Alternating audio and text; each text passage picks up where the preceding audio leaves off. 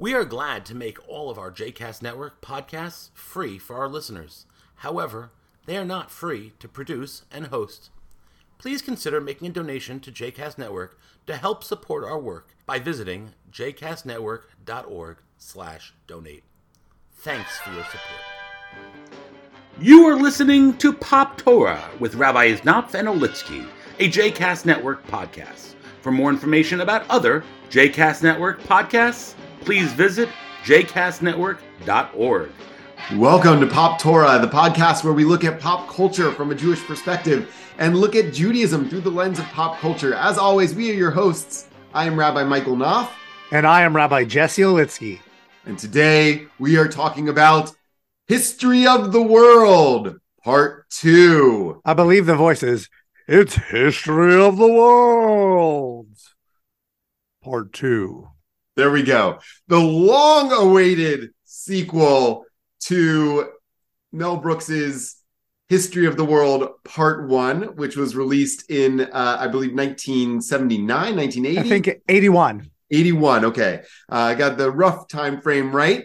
Uh, and uh, I, am actually not even sure it was a long-awaited sequel. I think that the that calling the original movie History of the World Part One and teasing a possibility of History of the World Part Two was itself a joke, but nevertheless, uh, the uh, prophecy came real. History of the World Part Two is made. It's now released as an eight-part miniseries on Hulu. Jesse, can you tell us a little bit about History of the World Part Two? or like uh, the Hot Shots movies, part two. um, yeah, I, I, it's just like the first one. It is sketch comedy that uh, uses different uh, aspects of uh, history uh, to and tells those stories through comedy. The, the you know main recurring stories we have the stories of uh, the Russian Revolution. We have stories of um, Ulysses S. Grant. We have stories of Congresswoman Shirley Chisholm, uh, and and those are, are recurring. We also have stories uh, of Jesus. We have references to the uh, the original history of the world, part one, where there is a brief uh, Hitler on ice sketch. The beginning in the first episode, and at the end of the eighth episode, there is another Jews in space sketch. Uh, so uh, if, if those were what you were looking forward to, you will not be disappointed. Uh, but but it is taking the idea of the first movie and turning it into an eight part series uh, many more sketches that are shorter, uh, many brilliant comedic voices. The the three headed uh, monster comedic voice in, in, this is Nick Kroll, Ike Barinholtz, and Wanda Sykes. And in a way, in addition, Mel- of course, to the great and legendary Mel Brooks himself. Right, Mel Brooks uh, is is not seen on screen at all. He is doing the voiceover. Untrue. Um, a CGI'd version of him is seen a couple of times, superimposed onto a. I believe it's Fabio's body. I'm not sure if it's Fabio. It's a, it's a, another actor uh, who's revealed later, but yes, uh, um, Fabio-esque body. But but uh, in a way, it's it's Mel Brooks, who's 96 years old. I think 96 or 97. It's it's his way of passing the baton and passing the torch to a new generation of comedic voices. Uh, Mike, have you been anxiously waiting for 40 plus years for History of the World Part Two? And if not. What do you think of this? okay, so uh, let's first uh, just uh, clarify something so I don't feel uh, all that much older than I really am. I was not alive uh, when the original History of the World Part One was released.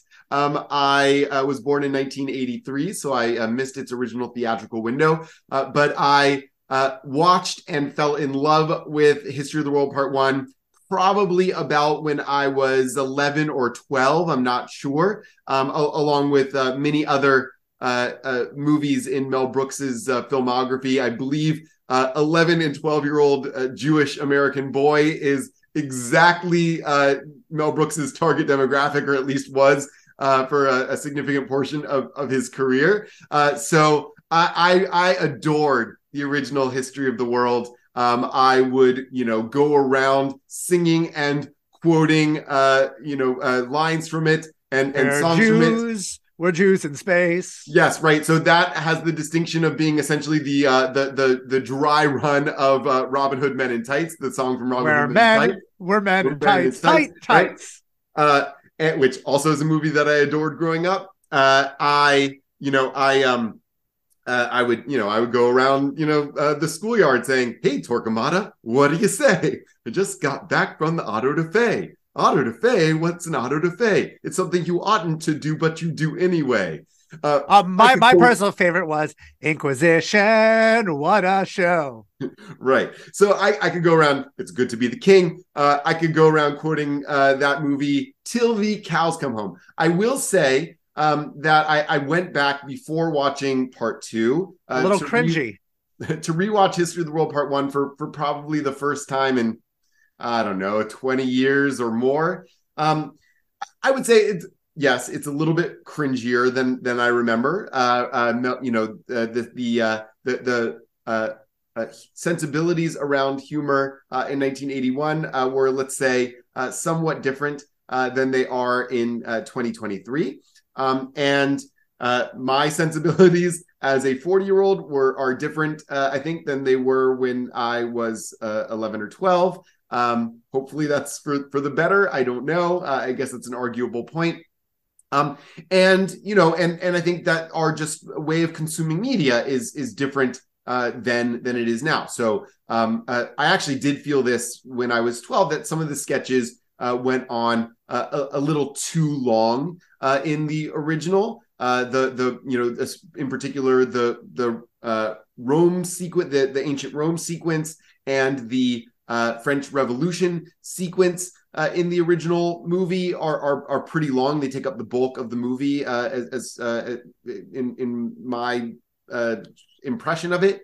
Um, they they certainly have a, a lot of great moments, uh, but uh, but but they just kind of feel like they drag a little bit to me. So uh, this History of the World Part Two um, problem solves for that, or at least uh, takes into account the sensibilities of the audience um, uh, of 2023 a lot more. The the the skits are uh, the pacing is a lot uh, uh, faster. The skits are a lot uh, punchier. There's a lot less of the of the sort of like elbowing you in the side, like huh huh. Did you get it? Did you get it? A lot of a lot less winking and nudging. Uh, in this one, than I felt like there was in the 1981 version, which I think is a hallmark of Mel Brooks's humor. Um, is that kind of like wink and nudge, Mel Brooks has historically embraced the lowbrow, um, has uh, historically not been a comedian of of great subtlety, um, uh, Sure. and and with with a lot of pride in that. He's been very gleeful about his lack of subtlety. Although I think in his lack of subtlety, there is actually a lot of nuance and a lot of subtlety. So I was very excited for this,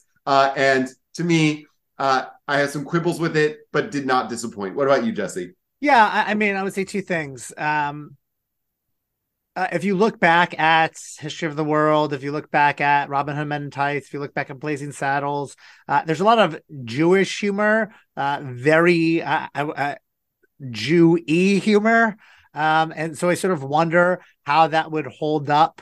Um, there, there were certainly some cringe Jewish humor moments, uh, e- even in, in this series in, in part two. Um, I don't know if it's okay because it's you know Nick Kroll telling it that the the whole uh, you know Hitler on ice. Although you know talking about a, a, a pretty clear way to talk about raging anti-Semitism in, in France these days is that uh, the French were the only one who, who gave Hitler a, a score of ten uh, when every other country uh, gave him zero in, in his uh, uh, ice capades performance. Um, but I would say it's fine. What I also wonder, um, this is going to sound terrible. I wonder if it was necessary. I, I mean, I think it was necessary in, uh, it most importantly, it's inclusivity, right? That that it was much more inclusive humor uh, than than the movie from forty years ago. All comedy is now, or you hope it is. Um, I think that helps that Wanda Sykes, a, a black gay woman, was one of the, the three head writers on the show. And so you're making sure that the voices that are representative and the stories that are being told are much more inclusive. And I think that's an important lesson for all of us. When we talk about inclusivity of community. The other thing is, Mike, I don't know uh, if you ever watch uh, have watched Drunk History. A little bit. I used to I watched the like uh sketches when they were on YouTube, but I never watched the series. So so I wonder, you know, Drunk History is a series that's been going on for for many seasons on, on Comedy Central. And so you sort of wonder, is this the same thing as Drunk History? It's just Drunk History arguably has done it longer, maybe even did it better because the stories are more drawn out, right? It's every episode is a story rather than this, where it's it's shorter sketches, which in some ways uh what was better and in some ways maybe did itself a disservice. Yeah, I mean, you listen. You're you're asking very interesting questions. I think uh, we, you know we often uh, bring up the question of you know is this necessary? Um, and my response to that is you know I, I I don't I don't think about that question uh, quite as much. Uh, because I think my, my, bigger question is: Is this entertaining? Uh, and the company that makes it, their biggest question is: Is this going to make money? Right. So um, I, I, think that you know if if if they're satisfied, if they think it's necessary in the sense that like people are going to buy it, right? And I think it's you know did it entertain me? Did it do anything interesting? Whatever you know that then that more than justifies its existence to me. So is it was it necessary? No. I, I mean maybe arguably yes because uh mel brooks teased it in 1981 uh, and uh, and and we haven't gotten it since.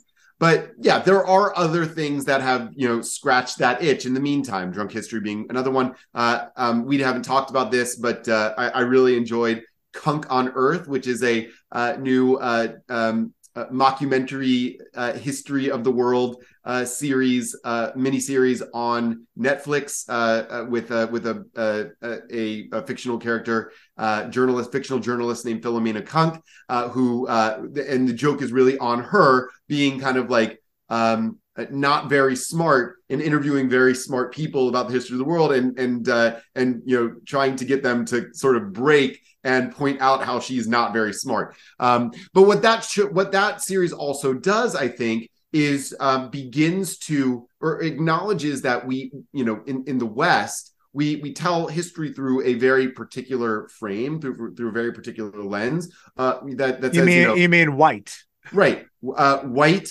European, sure. uh, and um, and and and you know, so in Cunk on Earth, like there are a few points where she says, you know, um, first of all, she says like, you know, the, the earth was nothing mattered until humans came on earth, right? And then basically like nothing mattered until white people started doing things, right? And that is present in the first history of the world uh, movie right? It's a very kind of like white narrative of history. The the cavemen in it are white. Moses is white. I mean they're many of them are jewish too but they're but they're white right uh, the only real person of color that I can remember having a significant role in History of the World Part One is Gregory Hines, who uh, who, who, plays uh, an enslaved person, uh, or I believe as he's called there, a slave uh, in in History of the World in the Roman sequence of History of the World Part One, um, and that characterization is probably problematic some people would say. So it's a very white narrative of, of history and history of the world part one. What i think this version of history of the world corrects for is is that it, it uh, decenters in a lot of ways um, and makes fun of in a lot of ways the Eurocentrism of the, how we tell history. Sure. Um, there there isn't as much. Uh, there isn't really a lot of African history. I think that that's a, a blind spot of this history of the world, but there is um, a, a, good degree of your of uh, of eight of uh, Eurasian history. Genghis Khan and Kublai Khan have a significant uh, role in this. Uh, and, and, and the whitewashing of history, right? Like the, the fact that like it intentionally portrays a black a, a, a white Jesus, right? And and and, and so that, that, so that is, I love that. By the way, that's what I want to come back to. Uh, the the swole body on which uh, Mel Brooks's 1981 face is superimposed is the is body Jesus of, of Brock O'Hurn, who also comes back uh, to play Swole Jesus. Uh, later. That is a great sequence, by the way, and that's gonna what I'm gonna lead into uh, in in address in talking about what you raised about the Jewish humor of it. So um, uh, the, there's a uh, you have this uh, series of different takes on Jesus's uh, life throughout, with a with a with people of color playing Jesus and the apostles. Um, you have you know the a story of of um, you you have a take on the Notebook with uh, Jesus and Mary Magdalene. You have with with uh, with with black actors. You have a take on uh, um, Get Back, the Beatles documentary uh, with uh, with with uh, with uh, you know a cast that's primarily people of color playing Jesus and the apostles, and then you get to the Council of Nicaea in the fourth century with mostly white European uh, um, cardinals gathered to uh, to say, okay, what's the official story of Jesus we're going to tell? And they do it like a Hollywood focus group. I think it was really effective and very funny. Um, where where where they're where they're saying, you know, um, eh, I really want the white cardinal saying, I really want a Jesus who who looks more like me, and the person leading the focus group, uh, um, uh, played by uh, uh, Jillian Bell uh, says, "So you're saying you want a white Jesus?" And he's like, "No, no, no. You're saying that. I, I didn't say that. You're saying that." But in, the end, they come to, you know, we're gonna have a white, uh, muscular, uh, militant Jesus that looks a lot like the Jesus that is, you know, celebrated in many corners of uh, uh of of white America nowadays. Um, as the you know dominant model of of like who Jesus is, blonde hair, blue eyed, hot, um, and uh, and and militant um, and an embracing of, of militarism, which is you know uh, diametrically opposed to the Jesus that's portrayed in a lot of ways in the Gospels, um, although has maybe some seeds of it there. Um, so what I want to say, so you so you do get that they are making fun of the whitewashing history. You get that in the Shirley Chisholm uh, skit that is uh, um, woven throughout the whole series. Uh, and, and, and, in a lot of other ways, and I and I loved that, and and so here's why I think uh, the Jewish humor for me worked uh, in a way that when we talked about you people, it didn't quite work.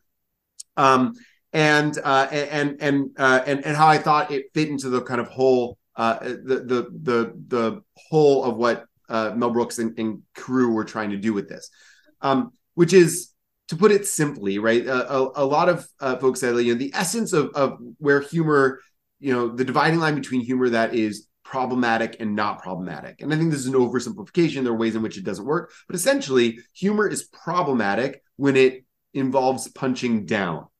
And humor is not problematic when it involves punching up, right? So when you are living in a, a, a, a society that is still uh, under the founding shadow of, of, of the of the white supremacy and settler colonialism uh, that that really shaped it.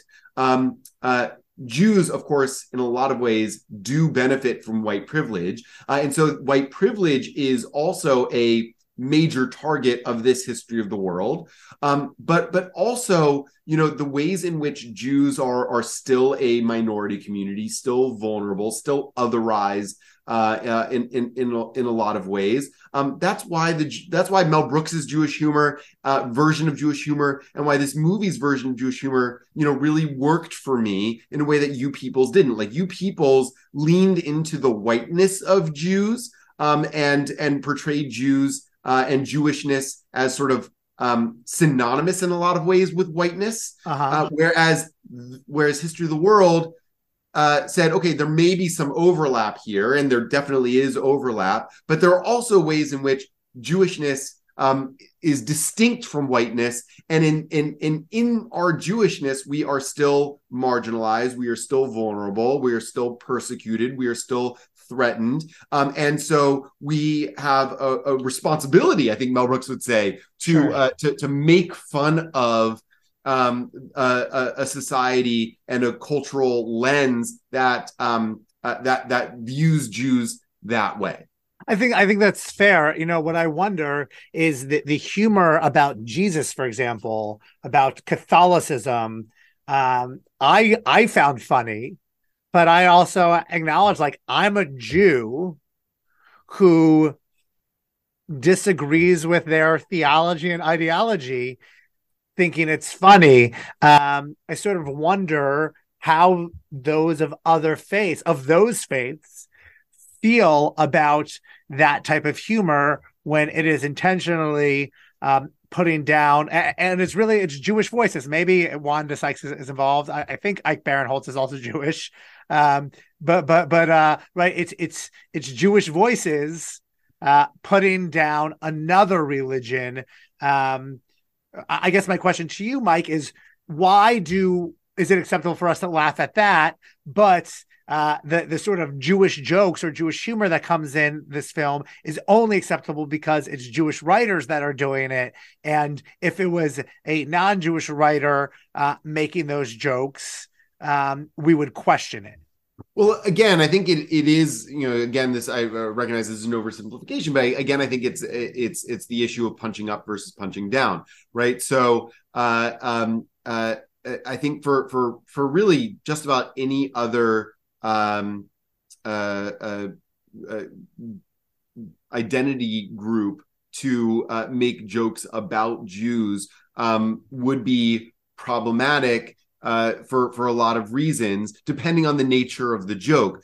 I, I think that so I, I read the the Christian humor a little bit differently. Um, I, I, I certainly you know it would be interesting to have a conversation with you know one of our Christian colleagues um, or just a you know uh, Christian people on the street to see what they think. I suspect that there probably are a lot of people who would take offense uh, to it. My, my sense of, of my of the you know the, the circles of of, uh, of Christians that I run in, which are you know tend to be a little bit more progressive, um, would actually uh, uh, appreciate the ways in which this movie was uh, or this series was was was poking fun at the at the way Christianity has been uh, corrupted over over history, right? So I think you know one of the principles of satire um, is uh, is that you have to respect the thing that you're that that you're that you're making fun of, um, and, and, so it, you, for for it to really work, for it to be funny, it's why um, Weird Al works so well uh, because even though he's parody and not satire,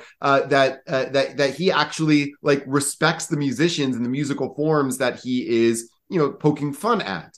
Um, and I think that that's one of the reasons this works so well. I think that actually it, it struck me that they took uh, uh, Christianity very seriously, uh, right? Like the the the the the the the, the core messages of uh, of Christian tradition is actually really present uh, in uh, in uh, in at least History of the World Part Two. Sure. Um, uh, and what what they're making fun of or, or trying to like poke at is you know that it would be offensive for some people to see a black person play Jesus. Um, uh, that that you know that um, that that that there has been a tendency in Christian history uh, to you know to say, well, you know, uh, uh, this one Jewish person didn't like Jesus. And so, uh, therefore, you know, meaning Judas, right, betrayed Jesus. And so, therefore, we're going to say, you know, all the Jews throughout all history are responsible for the for the uh, uh, for the death of our Lord and Savior, and sparking, you know, j-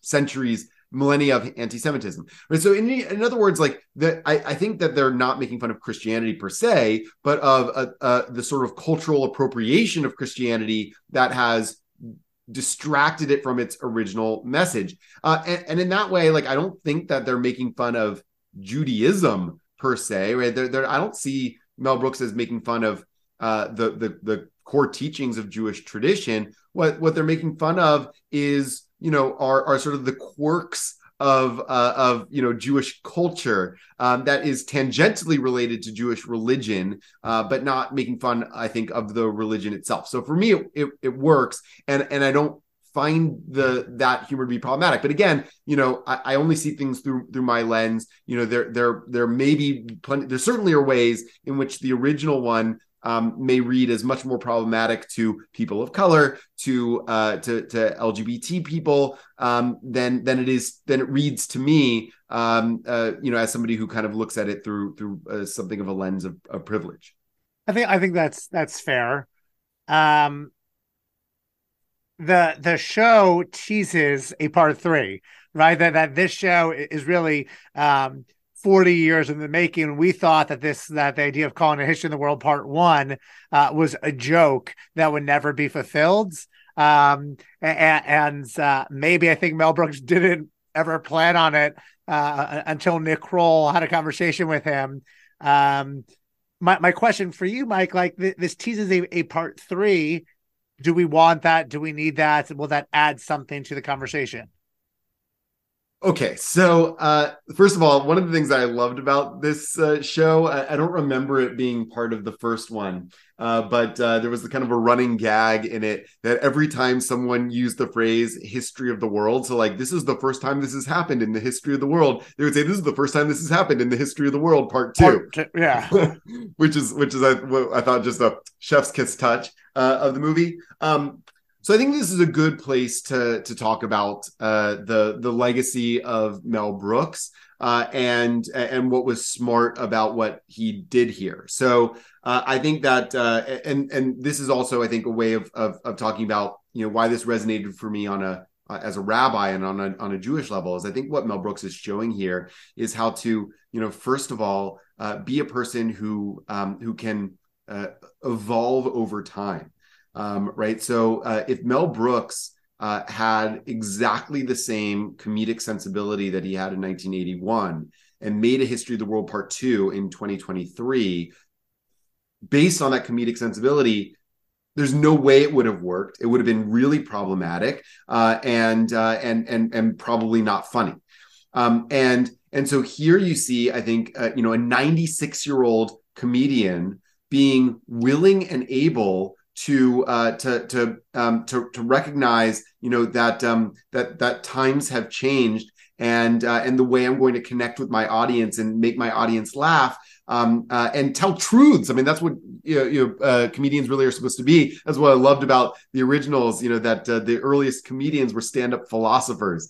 Um, uh, that uh, um, by the way, one of the great jokes of History of the World Part One uh, is uh, uh, when the stand-up philosopher goes, uh, Mel Brooks' stand-up philosopher Comicus goes uh, goes before Dom DeLuise's uh, emperor. Uh, he says, you know, oh, these Christians, they're so poor. And then, you know, how poor were they? Uh, they're so poor they can only afford one God. Um, so you know, I I I liked that. That's a good Christian joke in the original. Um, but that if if he had done that this time around, um, it, it, just wouldn't have landed. So I, I, I think that that is um, a, a, particularly Jewish um, quality. Um, that, uh, that that Judaism, as I understand it, um, is one that has built-in mechanisms um, designed to enable Judaism to adapt and evolve over time. I think that's one of the reasons, one of the secrets of Jewish survival. One of the reasons Judaism has been so resilient. Um, one of the reasons why there's so much Jewish diversity um, is because uh, Judaism uh, uh, adapts uh, over time uh, to the uh, to the to the needs and demands and the the the cultures and, that that uh, in which it operates. So um, I think that that's very Jewish about Mel. That's something very Jewish about Mel Brooks. Um, and this and the second piece of it is that uh, that Mel Brooks is sort of passing the torch here, passing the baton. You know, do I wish there were maybe some other comedians besides Nick Kroll and Ike Barinholtz uh, that he's passing the baton to? Wanda Sykes is of course a legend, also. Um, uh, yeah, you know there there are, but but I, I, don't know. I mean the the the uh, the the cast of this throughout is just you know uh, I can't. It's hard for me to think of a comedian um, that that I wish I had seen in this. Um, that you know may not have been like the the most present comedian in it, but um, uh, but wasn't there. Right? Sarah Silverman was there, and uh, uh, Jack Black was there. Uh, you know, so many great uh, people here um, that really represent you know sort of like the the next generation of the Mel Brooks of the world. Um, and, and and so I love that about about him. It just says so much about Mel Brooks that he's that he's uh, uh, uh prepared to say um, that um, that there's got to be heirs to my legacy. That uh, that that that uh, that that that my the insights, the truths that I'm telling, the the jokes that I'm making um, have uh, uh, ha, ha, deserve to live on. That kind of humor deserves to live on. Um, and in order to do that, I have to, you know, as we say in Judaism, uh, to pass it down, Lador Vador, like we're going to pass the Torah on. Um, and so he's doing that here. So would I like to see a third history of the world, a fourth history of the world? Sure, why not? I mean, I, I, I laughed a lot in this one. I wasn't prepared for it to be eight episodes yeah, um, it was a bit longer than, than I thought it was going. So to maybe be. they could have broken it up into two seasons, um, uh, uh, and you know had a part three as well. Um, but maybe they wanted to make sure that they got all of this out while Mel Brooks was still alive. Um, but would I like to see a part three if it had Mel Brooks's blessing? For sure. You know, uh, something that that you said, which I think is something that we as Jewish communal leaders and as a Jewish community need to remember. Um, when you talk about how uh, comedy has evolved and, and our telling of of stories has evolved, um, it, it really gives a lens into the Jewish community. Um, I think about that a lot. That there is humor in that that was acceptable 40 years ago. That even Mel Brooks acknowledges is not acceptable humor today. It is uh, exclusive and exclusionary. It is, you know, arguably uh, offensive, right? That that there was humor that was common uh, and acceptable that was um, homophobic or, or, or transphobic or racist. Uh, you you see Mel Brooks walking the line in some of that actually in History of the World Part One. Um, we, we can I know Mike, uh, you and I spoke uh, before we started recording, comparing that to Chris Rock's most recent stand up, uh, and, where he actually uh, made some real transphobic transphobic uh, uh, comments in an attempt to score a few laughs, but I think this really speaks to our role as rabbis and the role of the Jewish community is how Judaism, Jewish ritual, Jewish practice evolves over time.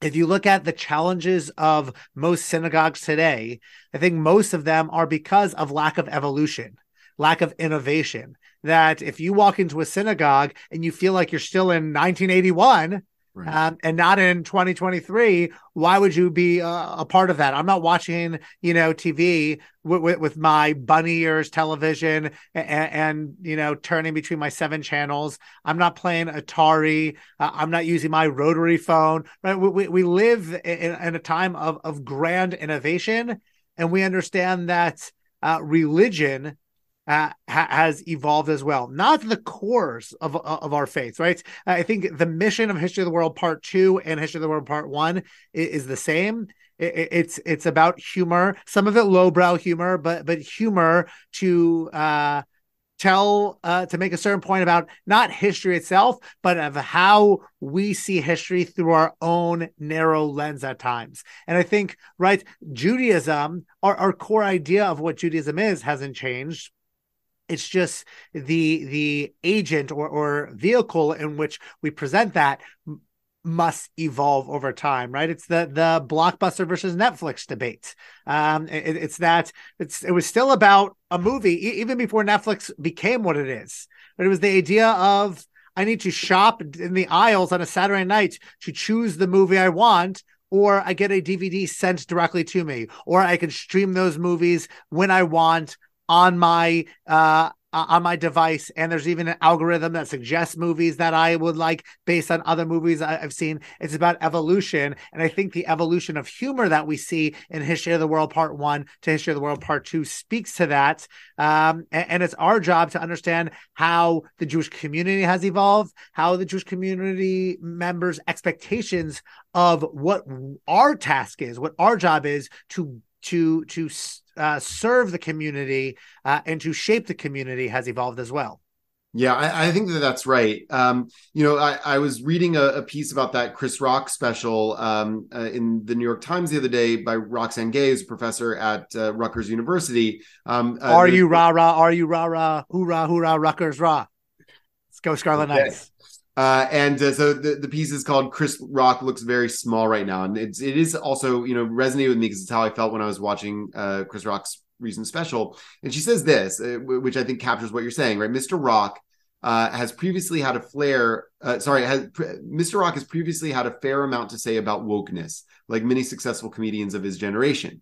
He and his peers have achieved immense success but still don't know how to cope with the cultural shifts that naturally occur over a long career. Instead, they want to keep the conditions that gave rise to their success forever preserved so they can say whatever they want and trust that their audience will love them for it. And I think that you're you're you're expressing that that uh, tendency is not only true of comedians, it's true of um, uh, of, of religious traditions as well, right? So, uh, you know, a, the conservative movement is, I think, a, prime example of this. You know, we the conservative movement uh, uh, rose to its heights in the uh, in, in, the 70s, 80s, and and 90s, um, and and and struggles right now because uh, you know the many of the institutions that you know that that sort of remember with fondness those days, you know, want to preserve uh, what uh, what you know what uh, what they felt like they were when they were at their height without recognizing you know the the major cultural changes um, that have led to the decline that they've experienced um, and are necessary for how to engage people today in, in the first place. So the, the question always is you know how do i tap into you know the the the, the core right? The the the fire at the heart of tradition um, but uh, but but package it in a way, uh, as it were, um, uh, that is meaningful and relevant uh, and resonates with uh, the you know the needs of uh, people today, the cultural context in which we're we're in today. It's not an easy question to answer. I don't pretend that I have all the answers that it's that it's you know that it's simple, but I do think that that's what Mel Brooks is is showing us here. Um, is you know we love Mel Brooks because uh, he's got sort of like a Borscht Belt sensibility, and he makes Jewish jokes, and he laughs at himself, and he laughs at other people. And what really the core of the original history of the world, the thread that runs through all of Mel Brooks in a lot but of. But you ways, even said it right. It's a Borscht Belt sensibility. Go to the Catskills. How many of uh you know the, the, those places right. the, the Grossinger's or, or, or, the the Nevele, right? How many right. of those places still exist? Exactly, and so I think the the thread that runs throughout Mel Brooks's career in a lot of ways is you know uh, how how silly people are right? Um and uh, uh and and and and so long as you like remain true to that core just kind of like re- repeatedly point out our our, our, our sort of like silly predilections you know um that uh that you know that that we want to make like really serious robin hood movies because like we're living in really serious times uh and then he says no, like we're gonna make like we're gonna show that Robin Hood is actually like a very silly story of like men running around the forest in tights, um, and um, you know, and that you know, uh, like we're gonna make like really serious, you know, space operas, right? No, like it really, you might as well just be doing Jews in space, um, because uh, that's um that that like you know uh, fascism is about like creating a master race like no like like hitler is like you know just a just a ballerina on ice um like we we should laugh at ourselves. Like that's the through line of Mel Brooks.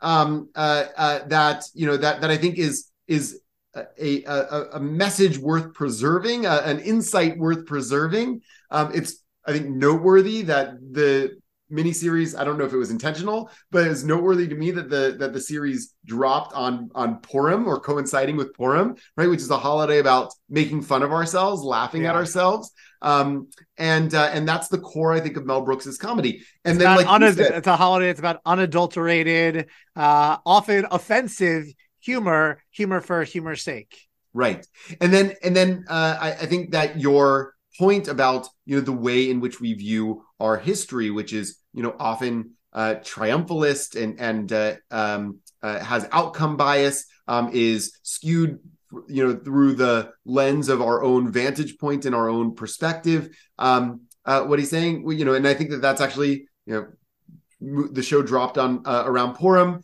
We're now in the days leading up to Passover. Passover is all about how we look at our history, how we tell our stories, uh, and uh, you know uh, whose story we're telling and why, um, and what does that story mean to us. That's really what history of the world is is calling our attention to and pointing out. So to me, uh, uh, I would you know. M- you know, Mel Brooks may pass away. God willing, he'll live to 120 and joy. Uh, he looks like he's doing great. He's got a big swole body, um, and he looks just like he did in 1981. So that's amazing. Um, but uh, but Mel Brooks won't be here forever, uh, and uh, Mel Brooks will go. And now, long live Mel Brooks, right? That kind of humor will live on because he showed uh, us how to uh, continue that legacy uh moving forward. Absolutely. absolutely. So it's that's worth uh worth noting. Um, you know, as we carry on the legacy of Mel Brooks, um, should also note that his son, uh, Max Brooks, in, in his own right, um, is, is really a, a writer. Um, Max Brooks uh, is really responsible for lots of um, uh, zombie stories, the, the Zombie Survival Gu- Guide, uh, which really became um, the story of World War Z, became a, a movie. Um, and so his own legacy and his own family lineage, I'm sure that there are many more stories to tell going forward. Right. Well, we want to know what you thought of History of the World, Part Two. Uh, let us know what you think. Uh, we uh, love to continue the conversation with you. Uh, love to hear your thoughts uh, and ideas for what should go into History of the World Part Three, in addition to uh, the the the sketches that were teased uh, at the end of History of the World Part Two, and of course, continue the conversation with us by smashing that subscribe button. please rate and review us so that more people can find us, and we'll catch you next time. Until then, I'm Rabbi Michael Knopf. And I'm Rabbi Jesse Olitzky. Take care, everyone.